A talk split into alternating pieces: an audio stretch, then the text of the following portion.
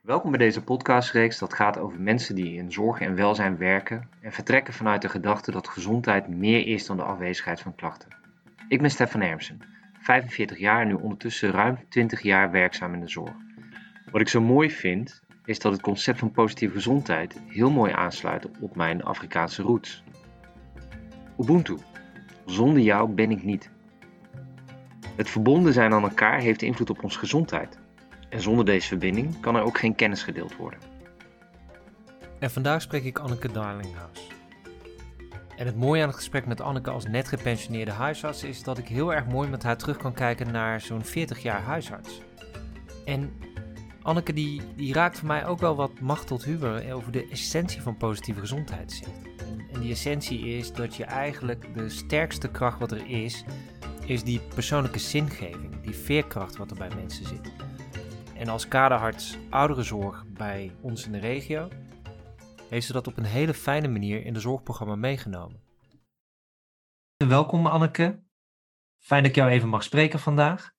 Misschien is het wel fijn, hè? Wij, kennen elkaar. Jij bent eigenlijk vanaf begin van dit jaar niet meer praktiserend uh, huisarts. Uh, maar je bent nog wel verbonden aan de huisartsorganisatie waar ik ook actief ben bij POSOP. Maar ik kan me ook voorstellen dat het uh, leuk is voor de luisteraars als je jezelf gewoon eens introduceert. Wie is, wie, wie is Anneke eigenlijk? Wie ben jij? Nou, Anneke is uh, 66 jaar, bijna 67. Ik heb, uh, ben ja, 40 jaar arts. En um, in het begin van de jaren dan, en dan ben je natuurlijk niet gezetteld. Uh, we, zijn ook, we hebben in het buitenland, verschillende buitenlanden gewoond. En toen in 1990 kwamen, kwamen wij terug uit Venezuela. En toen ben ik huisarts geworden in Straten in ja. Eindhoven. Nou, dat was ontzettend leuk. Ik begon met zo'n klein noodgebouwtje. Zo'n zo, zo keetje wat, uh, wat wel eens... Uh, zo'n zo porta cabin heette dat. En zo ben ik begonnen met nul patiënten in een nieuwbouwwijk... waar nog, dus toen nog helemaal niemand woonde. En van nul patiënten ben ik toen ja, uitgegroeid tot een volwaardige praktijk. Maar het leuke was, is dat je had natuurlijk in het begin heel weinig te doen. Want uh, ja, uh, je had uh, een paar patiënten en die waren heus niet allemaal tegelijk ziek. En we waren ook in die nieuwbouwwijk, waren we ook aan het bouwen. Maar de bank wilde ons pas een lening geven als ik duizend patiënten had. Want die dachten, ja, zo'n juffrouw die moet het allemaal nog waar zien te maken. Dus uiteindelijk heb ik toch wel bijna nou, van 4,5 jaar, misschien wel tegen de 5 jaar in dat noodgebouwtje gezeten. Mm-hmm. In 95 ging het toen naar praktijk aan huis. Zo gingen trouwens, waren de meeste huisartsen toen. In 1995 ja. had je nog heel veel solisten. Ik was ook een solist. Ja, dus zelf aan huis, een klein gebouwtje eraan. En daar zitten nu de verloskundigen, heel grappig. Want we zijn in 2006 zijn wij toen naar een hoed gegaan. En een hoed is een huisartsen onder één dak. Dus toen zijn we, dat, dat was trouwens ook echt uh, heel normaal om dan van solist naar een soort van groep te gaan. En huisartsen onder één dak, dat was de meest ideale formule. Want dan had je toch je eigen praktijk en je eigen patiënten. En je kon toch een heleboel delen, want dat was een beetje de opkomst van de praktijkondersteuner. Ja. Nou, die zouden we tegenwoordig echt niet meer kunnen missen hoor. Poos op, praktijkondersteuner Zuidoost-Brabant, waar wij allebei uh, uh, werken. Dat, uh, dat was de organisatie die toen is opgezet door Arnold Romeinders. En nou, die, toen zijn wij dus begonnen met de praktijkondersteuners eerst. Diabetes natuurlijk, en later de longen. En nou ja, zo is er GGZ gekomen.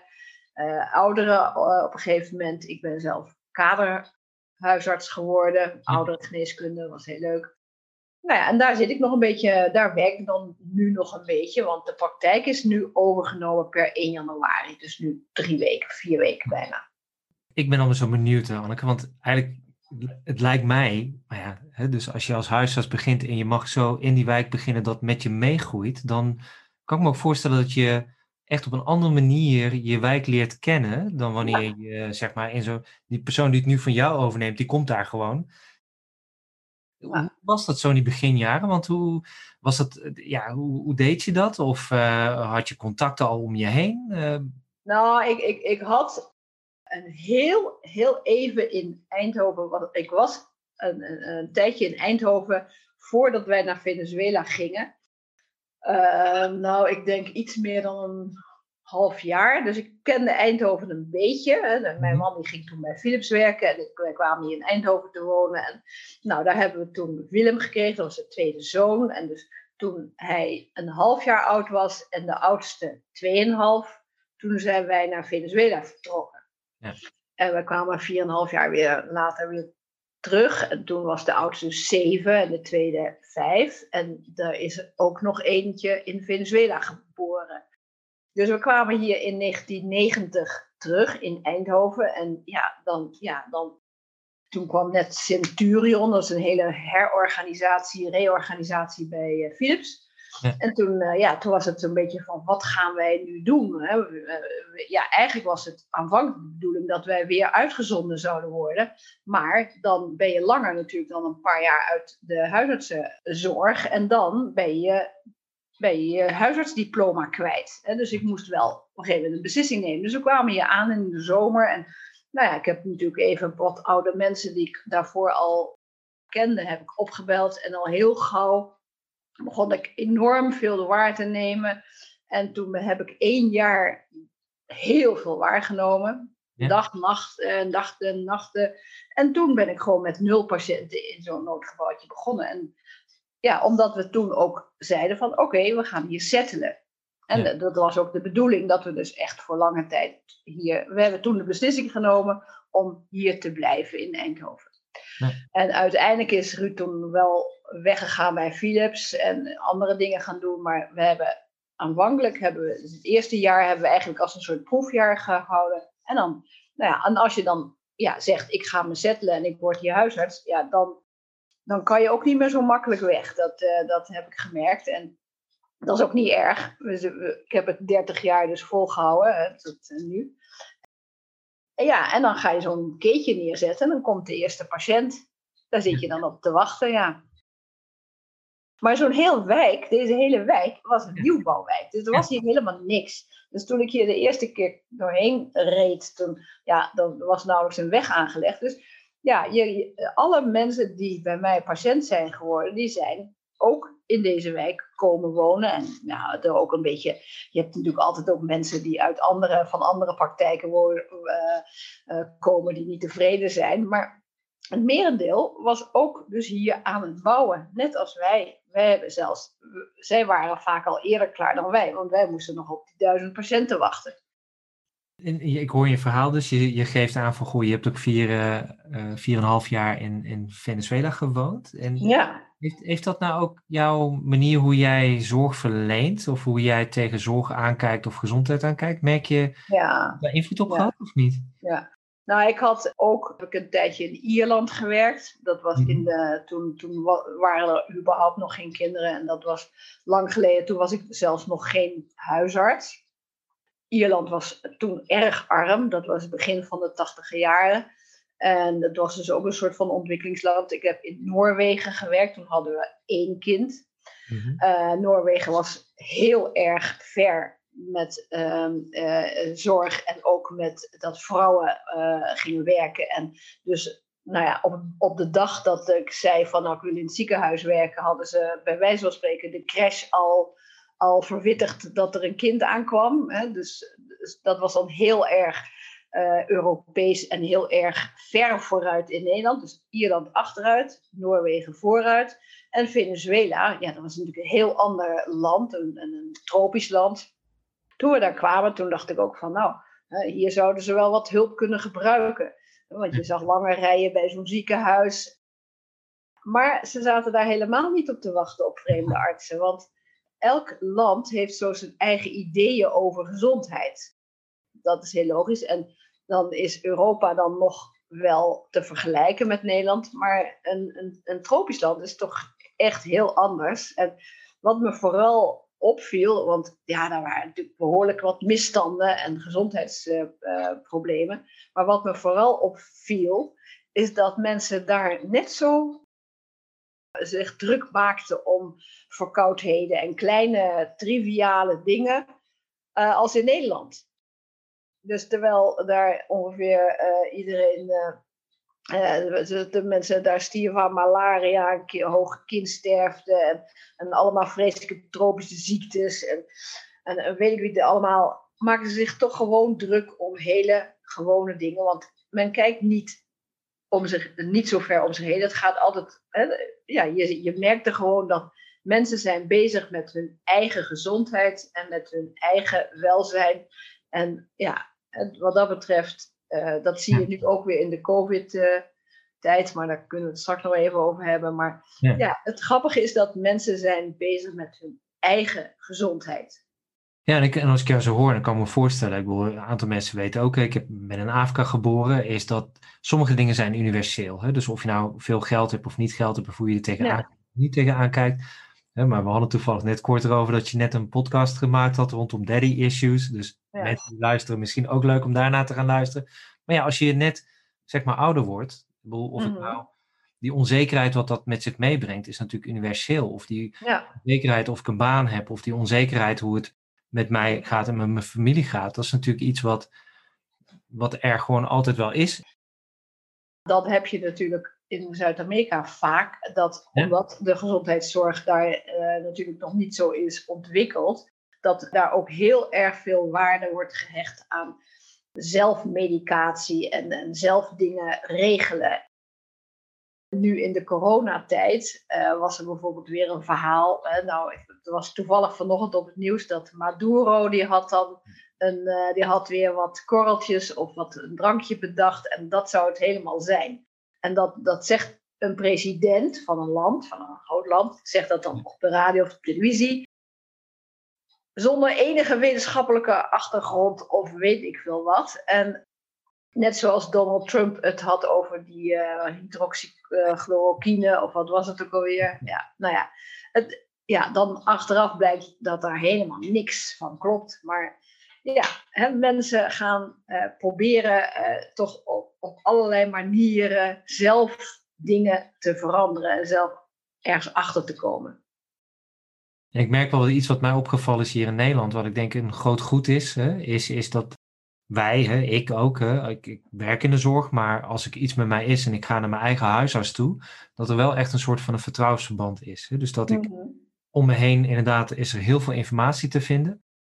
En ik hoor vaak van mensen die ik spreek, niet, dus niet de zorgverleners, maar de mensen van ja, maar wat voor mij heel erg belangrijk is, is als ik naar mijn huisarts toe ga, die heeft geen belang, zoals wat een arts heeft om te opereren, of Mhm. iemand, een farmaceut heeft om medicatie voor te schrijven, die, die is er echt ook voor mij. Dus je staat ook heel dichtbij die mensen in je, in je wijk ook. En midden in die leven ook dus ook wat dichter bij dat gezondheid ook. En ik ben benieuwd of jij nou, want ik weet, je hebt ook in je praktijk zelfs nog voordat je eh, eh, afscheid nam, ging je aan de slag met, eh, met de gemeente praten om, eh, om, om welzijn wat beter te organiseren Ja. voor eh, de patiënten in je praktijk. Eh, hoe, hoe kijk je tegen zo'n zo'n thema zoals gezondheid of positieve gezondheid aan?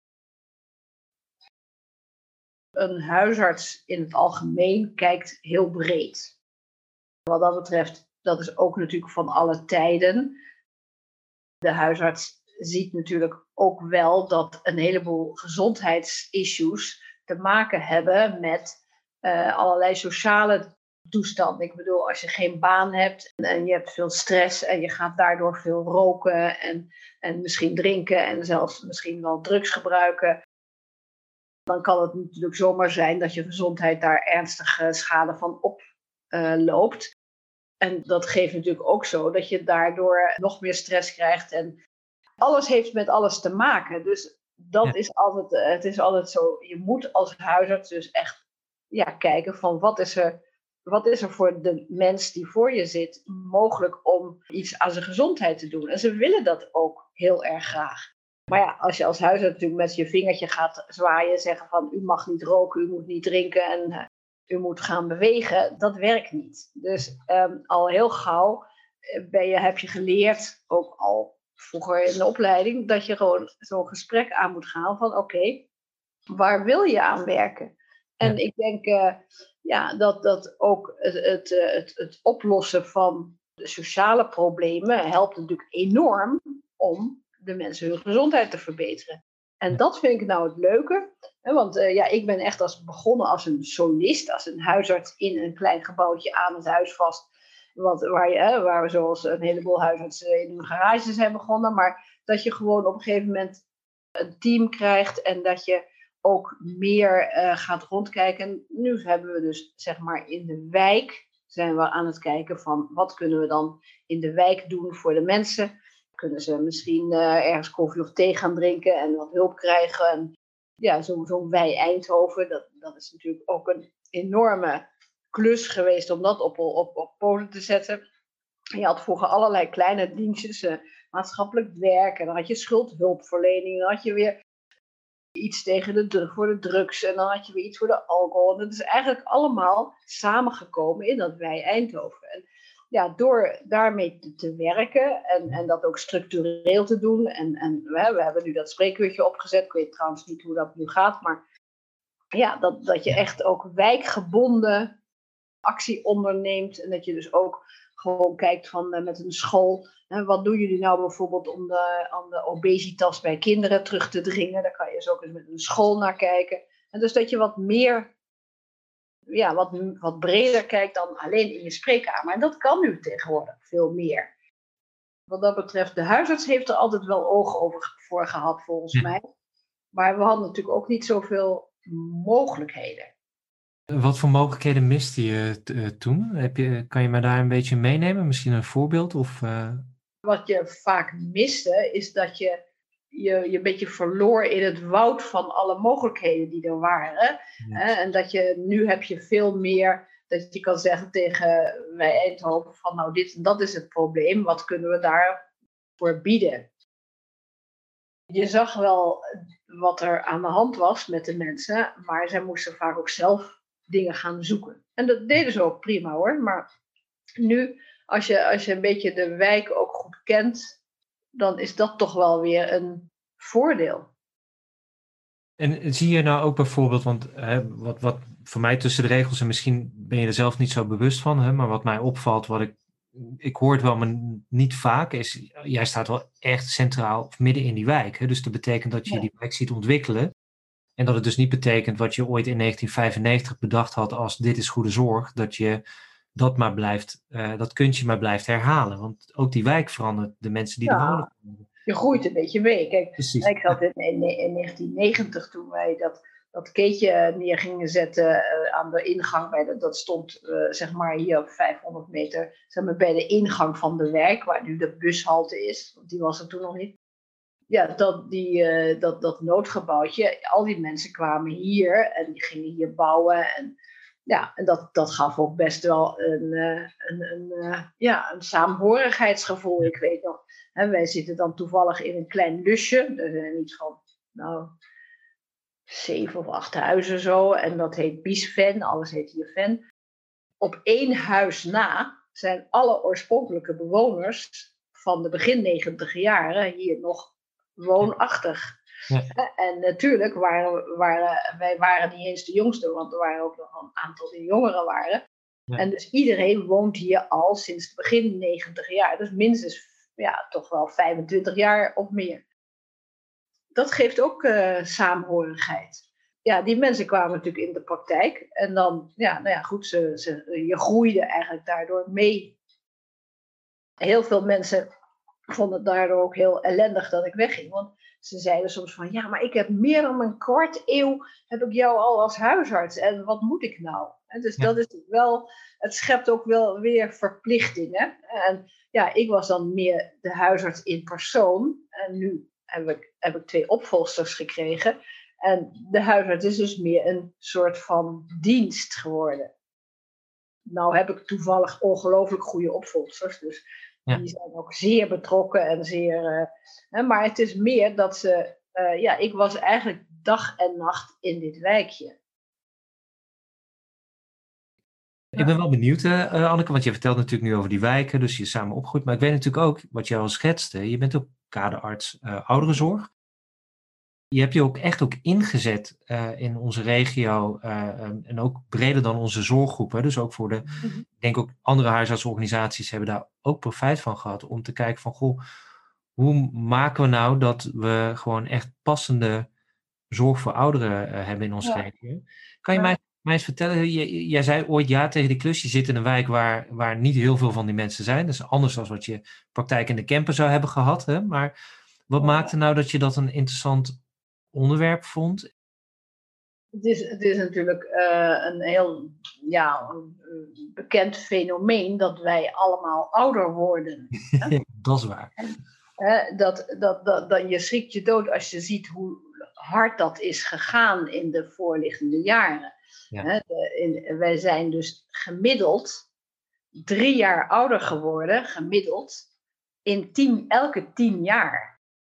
De tijd dat ik hier huisarts was, zijn de mensen bijna tien jaar gemiddeld ouder geworden. Dat wil zeggen, als het eh, gemiddelde was misschien in het begin 90 jaar of 74 en nu gemiddeld 83. Dat, dat wil wel iets zeggen. Daardoor is er een enorme. Hè, daar, daar komt het, daar, dat, dat, dat geeft een enorme verschuiving ook van de zorgvraag. En, en hoe komt het nou dat dat gemiddelde dan zo omhoog is gegaan? Nou, dat is ten eerste dat uh, mensen beter opgeleid zijn. Hoe meer ze opgeleid zijn, hoe betere gezondheid ze hebben. Dus ja. hoger opgeleiden worden duidelijk ouder dan lager opgeleiden. Dat, ja. dat is evident. Schoolopleiding is, is, is heel belangrijk. Het fenomeen dat er dus veel meer ouderen kwamen. Hè, en er was ook op een gegeven moment was er een beetje een crisis in, het, uh, in Vitalis. Dat was in Wissenhagen, in de ja, in zeg maar, het verpleegtehuis, de, de, de ja. tussen de verpleeghuisartsen en de directie. En nou ja, er was even te weinig hulp. En of dan de huisartsen dan die hulp even konden, even konden komen helpen. Nou, hebben we allemaal gedaan. Uh, dus iedereen is op zijn uh, vrije middag, heeft hij daar een paar uur gewerkt in dat, uh, verzorging, in dat verpleeghuis. En toen dacht ik, ja, dit is echt wel een interessante doelgroep. Want als je begint met, als huisarts, dan ben je al blij als je weet welk zalfje op welk eczeempje moet. Maar op een gegeven moment heb je dat dan, is dat dan wel, uh, dat weet je dan en dan is het ook niet meer een uitdaging. Nee. Dus je zoekt telkens in je carrière naar meer, uit, meer uitdagingen natuurlijk. Want je kan niet 30 jaar hetzelfde doen. Ja, in naam ben je wel hetzelfde aan het doen, maar je doet niet 30 jaar hetzelfde. Dus um, yes, nou ja, de, de, maatschappelijke veranderingen en, uh, ja, en, en dan je interesse verschuiven. Dus oudere mensen zijn altijd veel interessanter. Ten eerste is het interessanter om met ze te praten, want ze hebben veel meer meegemaakt. En ze zijn ook qua voor een arts ook interessanter, want ze hebben natuurlijk meer, meer gezondheidsproblemen tegelijk. Ja. En, niet, en dan bedoel ik ook gezondheidsproblemen in bredere zin. Want het hoeft dus niet per se somatisch te zijn, hè, lichamelijk, maar het kan ook zijn dat er andere problemen spelen, wat, wat maakt dat hun gezondheid daardoor slechter wordt. Op een gegeven moment hebben we die kaderopleiding gedaan en toen zijn we ja, met dat zorgprogramma begonnen vanuit uh, op. Ja. ja, en wat ik, wat ik eigenlijk wel mooi vind ook, ik weet niet of je, eh, iemand die zei het laatst is, als je eigenlijk gaat kijken, heeft de zorg uh, heel erg lang in dienst gestaan om te zorgen dat we met z'n allen ouder worden. Dat is nou, we zijn heel erg gericht op het, uh, altijd erg gericht geweest op het bestrijden van ziektes. Wat ik mooi vind in die zorgprogramma, vind ik wat jullie mooi gelukt is, is dat, mm. dat volgens mij, hè, dat jullie daarin proberen te zeggen, ja, maar het gaat natuurlijk wel ook over die kwaliteit van leven nu. Het gaat nu misschien niet zozeer om per se hoe oud word ik, of hoe oud je worden, maar eigenlijk gewoon hoe word ik goed, goed oud. Zijn er dingen in die jaren dat je denkt van, goh, dan ben ik eigenlijk wel trots op dat we dat, uh, dat, we dat voor elkaar hebben gekregen en, en, en kan je daar wat over vertellen? Wat vaak gebeurde als iemand dan ziek werd en dan ging de huisarts kijken en dan werd iemand naar het ziekenhuis gestuurd. Het was absoluut onduidelijk wat daar dan in dat ziekenhuis ging gebeuren, want daar had de huisarts ja, zegt die uh, artsen van, van, de, van de SEA, ja, stuur maar in en dan zien we het wel. Ze hadden geen informatie over de patiënt, over helemaal niks. En ze gingen gewoon kijken van wat was er nodig. Nou ja, en dat ging dan vaak fout in die zin. Ja, dan was er, uh, ja, dan was er zo'n oud mannetje en die, uh, ja, die, uh, dat, dat, ging dan niet zo goed. een beetje, die voelde zich niet lekker. Was, een hartje deed het niet goed. En dan, nou ja, die ging al naar het ziekenhuis. Maar ja, dan bleek natuurlijk dat het niet alleen zijn hartje was wat het niet ja. helemaal goed deed. Maar dan, dan, dan waren zijn longen ook niet zo best. En dan gingen zijn nieren achteruit. En dan had hij ook nog een prostaatprobleem. Dus voordat je het wist, had, had een ouder iemand had vier, vijf, zes verschillende specialisten. Er gebeurde van alles. En de, en de, uroloog gaf een medicijn. En de, en cardioloog gaf ook een medicijn, maar ze wisten vaak niet eens van elkaar dan wat ze gaven. En dan ging er weer van alles mis. Dus ja, die mensen kwamen naar huis. En, en ja, die voelden zich allemaal niet lekker. En dat ging allemaal niet goed. En wat eigenlijk door het zorgprogramma wat we hebben opgericht, vooral echt ook belangrijk is geworden, wat ook echt is verbeterd, is dat er, dus als wij mensen naar het ziekenhuis sturen, dan sturen we ook een hoop informatie mee, waardoor, en ook een beetje de wensen mee. Want eigenlijk is het heel, was het toen altijd dat de specialisten ging bepalen wat er met iemand ging gebeuren in het ziekenhuis, maar nu is het eigenlijk zo dat de huisarts samen met de patiënt, en in de toekomst zou het vooral de patiënt moeten zijn, die bepaalt wat er gaat gebeuren. Dat maakt wel uit. Dat is wel een verschuiving, want de huisartsen waren altijd een beetje, ja, uh, ja die stonden lager in rangorde uh, dan de specialisten. We hebben ook vaker nu MDO's met het ziekenhuis. Dat is natuurlijk makkelijk. In de coronatijd ging dat helemaal fijn met al die Zoom-dingen. En, dus je kon ook eens even, er was nog een, een, maandje geleden of zo, was er een meneer en die was aan het dementeren. En die had toch nog meegedaan met zo'n bevolkingsonderzoek van de, van, om met zo'n zakje om poep in te leveren. En die was natuurlijk uitgevallen, want die was, had darmkanker. Nou ja, toen zijn we gewoon eens even gaan kijken met de huisarts en met de, de, de opererende uh, specialist, hè, in dit geval de chirurg, en een geriater, omdat hij dus ook aan het dementeren was. Wat zou nu de beste optie zijn voor deze man? Hè? Nadat we natuurlijk allemaal ook met hem en de mantelzorgers hadden gesproken. En toen zijn we toch naar, tot een andere conclusie gekomen dan aanvankelijk was bedacht voor de man. En mooi eigenlijk, hè? want ik hoor je ook, en dat, dat spreekt me ook altijd aan, dus ik hoor je zeggen, we praten meer met elkaar. Hè? Dus dat, dat ziekenhuis en, die, en, en de huisartszorg is niet meer die afstand die er eerst was. Wat me ook aanspreekt, ik weet ook hè, dat jullie echt op inzetten van, goh, die verras, uh, die, uh, zou het je verrassen als deze persoon met binnen een jaar komt te overlijden? Hè? Dus die vraag mm. om jezelf als huisarts te stellen om bewust te zijn van, goh, moet ik niet eens een keer met deze persoon praten over hoe, ja. zit, hoe zit het nou eigenlijk met jouw wensen? Nou, eigenlijk moet je dat ook al, kan je dat ook wel wat eerder doen hoor. Dan Heel eerder, hè? Ja. En juist door die COVID is dat natuurlijk pijnlijk duidelijk geworden dat ja, als je als oudere de trap amper op kan, ja, dan, dan wat doe je dan nog op een IC? En je moet je ook wel bedenken dat als je gereanimeerd wordt, dan kan je niet daarna gewoon weer opstaan en weglopen, dan kom je op een IC. Dus als je zegt van ik wil niet op een IC, dan betekent dat ook dat je natuurlijk niet gereanimeerd kan worden. Dat is wel dus nu uh, dingen en informatie wat je veel beter met elkaar bij elkaar kan brengen. En dan kom je ook tot andere keuzes. En ik hoor je ook, ik vind het ook wel leuk, ik ben ook benieuwd of we dat in de toekomst voor elkaar kunnen krijgen, dat het, dat, ja, dat het iets van, dat het logisch vanzelfsprekend is voor de patiënt om dat te doen. Er zit daar ook nog wel een generatieding, dat het lastig is voor mensen die gewend zijn dat de zorg op die manier werkt, dat zij het lastig vinden om dat met de artsen te bespreken, dat je ziet dat dat nu aan het veranderen is? Of zeg je nee, nou, dat is nou. altijd lastig als je kwetsbaar bent? Nee, ik denk dat je, je, als je, je kon het eigenlijk altijd wel bespreken. Nou, Alleen je moet natuurlijk wel, ja, soms was er een aanleiding als iemand in een ziekenhuis was geweest. En, ja. nu was die COVID ook een mooie aanleiding. Maar, ja, ja, maar natuurlijk kan je eigenlijk altijd wel vragen van, en je vraagt niet van hoe wilt u doodgaan, maar je vraagt waar leef je voor? Dat is anders. Hè? Dat is ook weer een positieve gezondheid.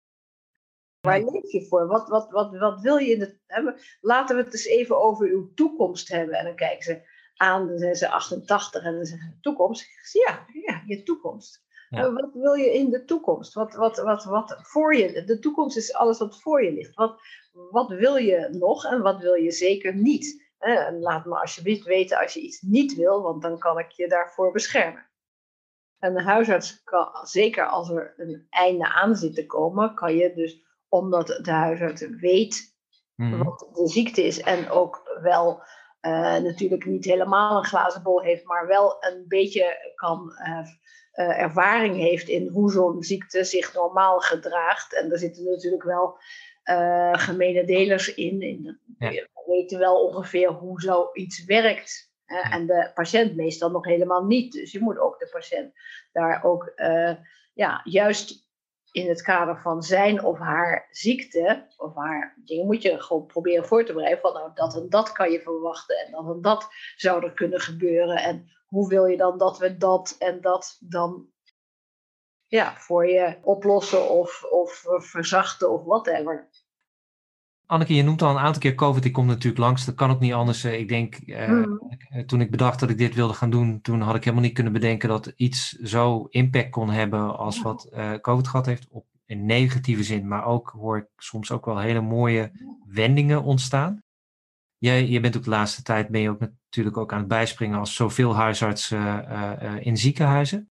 Als je nou zo kijkt naar, naar, naar COVID en wat het ja, wat je ziet gebeuren bij, bij mensen, misschien ook bij jezelf. Is, is daar iets van waar je denkt van ja, goh, dat heeft ook invloed op hoe je kijkt naar, naar gezondheid en naar dit, dit vraagstuk? Ja, wat je zag vooral in het begin hmm. was veel angst. Van het onbekende en wat, gaan we, wat gaat er gebeuren. En ja, al elke dag indianenverhalen in de krant. En ja, er was veel angst. Mensen durfden niet naar de praktijk te, te, te, komen. We konden ze wel bellen, maar we waren nog niet echt handig met dat beeldbellen geworden. Ik had nog niet eens een camera en toen ging ik er één bestellen. Toen bleek er geloof ik zes weken levertijd te zijn. Want iedereen hier ging een camera bestellen per internet. Ja. Nou, dat zijn allemaal van die dingen, daar moest je allemaal weer doorheen. Dat werd dan geleidelijk eh, wel, uh, ja, iedereen heeft dat toch al wel aardig opgepakt. Dus maar ja, daardoor zijn er natuurlijk ook uh, heel veel mensen niet op het spreken gekomen, terwijl ze dat eigenlijk wel hadden moeten doen. Ja, je bent zo uit zicht geraakt eigenlijk, hè? Ja, nou ja, we hebben heel veel wel. Kijk, ja, nou ja, de mensen die bijvoorbeeld klachten kregen, die misschien waar ze normaal gesproken wel eerder mee naar de huisarts uh, zouden zijn gegaan, die kwamen nu gewoon vaak erg laat ja, dat dus het heeft, uh, uh, ja, door die angst en, en zeg maar dat, af, ja, dat, dat volledig afhouden van allemaal zorg, dat heeft er wel toe geleid dat er eigenlijk, nou ja, wel misschien wel drie keer meer levensjaren zijn verloren geraakt ja. dan aan de COVID, dan aan de corona. Dus ja, waar, waar doe je het eigenlijk allemaal voor? Ik ben wel heel erg benieuwd hè, hoe jij, ehm, misschien gewoon even, heb jij nog wat laatste tips of hoe kijk jij naar de toekomst? Ja, ik denk dat ehm, wat er in de toekomst in de huisartsengeneeskunde mm zal gebeuren, is dat, ehm, ja, dat, dat dus, uh, ja, de huisarts steeds meer iemand wordt die meer de coach wordt dan de, dan de behandelaar. Dus eh, dat, dat waren we eigenlijk al heel lang waren we dat al aan het veranderen. Dus uh, ja, wij ze moeten in Jip en Janneke taal uh, uitleggen en de, zodat de patiënt een goede keuze kan maken. En dus dat, dat, dat, dat wij moeten alleen het zo brengen dat ze in staat zijn om die keuze te maken. Ja. En, maar dat betekent ook dat de patiënt wat meer verantwoordelijkheid krijgt en dat ze dus ook ja, dingen uh, zelf moeten gaan doen. Hè? Dus dat bijvoorbeeld dat ze hun eigen bloeddruk zullen bijhouden en dat kunnen bekijken of dat goed gaat. En nou ja, er zijn natuurlijk, we worden ook heel erg geholpen door allerlei slimme uh, digitale oplossingen. Uh, kleine, kleine robotachtige dingetjes. En uh, ja, je krijgt straks wc's en dan doe je een plasje en dan zeggen ze: Oh, je suiker is niet goed. Of, ja. of ja, dat, dat zal allemaal meer worden. Maar dus het wordt. Ik denk dat die huisarts wel heel belangrijk is om nog steeds een, uh, een beetje een, uh, in alle, in alle, uh, alle drukte en, en, en, veelheid van informatie, om daar een soort van, ja, ja, een soort van iemand die de boel een beetje ordent. Ja, want ik, kan, want ik kan me zo voor. Ik weet, ik heb ooit een filmpje gezien, zelfs van een koelkast in Amerika. Die kan je vastpakken. En als je de handvat vastpakt, dan meet hij je zweet. En op basis van de zweet kan die aangeven of je dreigt een hypo te hebben of niet een hypo. Ja. Dus echt op dat niveau. Hè. Maar fijn als je een hoger opleidingsniveau hebt en hoge gezondheidsvaardigheden. En ik hoor je eigenlijk zeggen van, goh, mm. de rol als huisarts is ook een beetje om het begrijpelijk te maken voor, voor mensen. Want er is misschien, net zoals wat jij nu blij bent dat er Wij Eindhoven is en dat je niet meer met uh, al die veertig verschillende partijen te maken hebt. Is natuurlijk voor jouw patiënten ook, ja, moet hij nou een app gebruiken? Moet hij nou zelf meten? Moet hij nou uh, een GLI gaan doen? Wat, wat, er zijn zoveel mogelijkheden. Ja. Een tolk, tolkgids uh, voor, voor, voor, die, ja. voor, die, mensen in de toekomst. Nou, is, letterlijk soms een tolk. Hè? Want er zijn ook steeds meer mensen die een andere achtergrond hebben. Ik geloof dat in Eindhoven iets van tussen de 30 en de 40 procent ja. heeft een migrantenachtergrond. En ik, ik, doordat ik dan in Venezuela ben geweest, heb ik daarna ook, doe ik al 20 jaar vrijwilligerswerk voor in, met de Latina's. Ja. Vooral vrouwen uit Latijns-Amerika. Nou, onder andere doen we dan uh, maandag doen we weer een, een, uh, een, een Zoom-meeting over COVID. Hè? Ja. Want uh, ja, ze gaan natuurlijk ook allerlei, ze hebben ook allerlei vragen en spreken vaak niet genoeg Nederlands. En ja.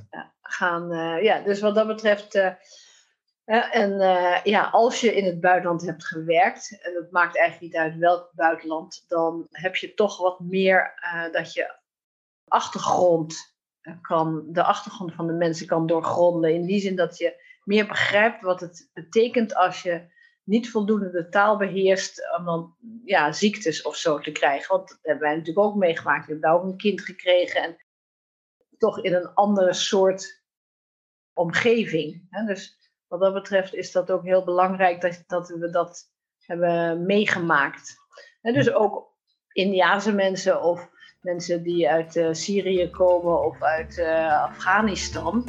Zelfs als die ook, ik spreek uh, die talen echt niet. Dus dan kan je ze toch wat beter helpen omdat je wel de ervaring daarin hebt. Benieuwd naar meer? Luister dan naar andere afleveringen uit deze reeks. Wil je graag in gesprek met mij over het onderwerp gezondheid? Neem dan contact met me op.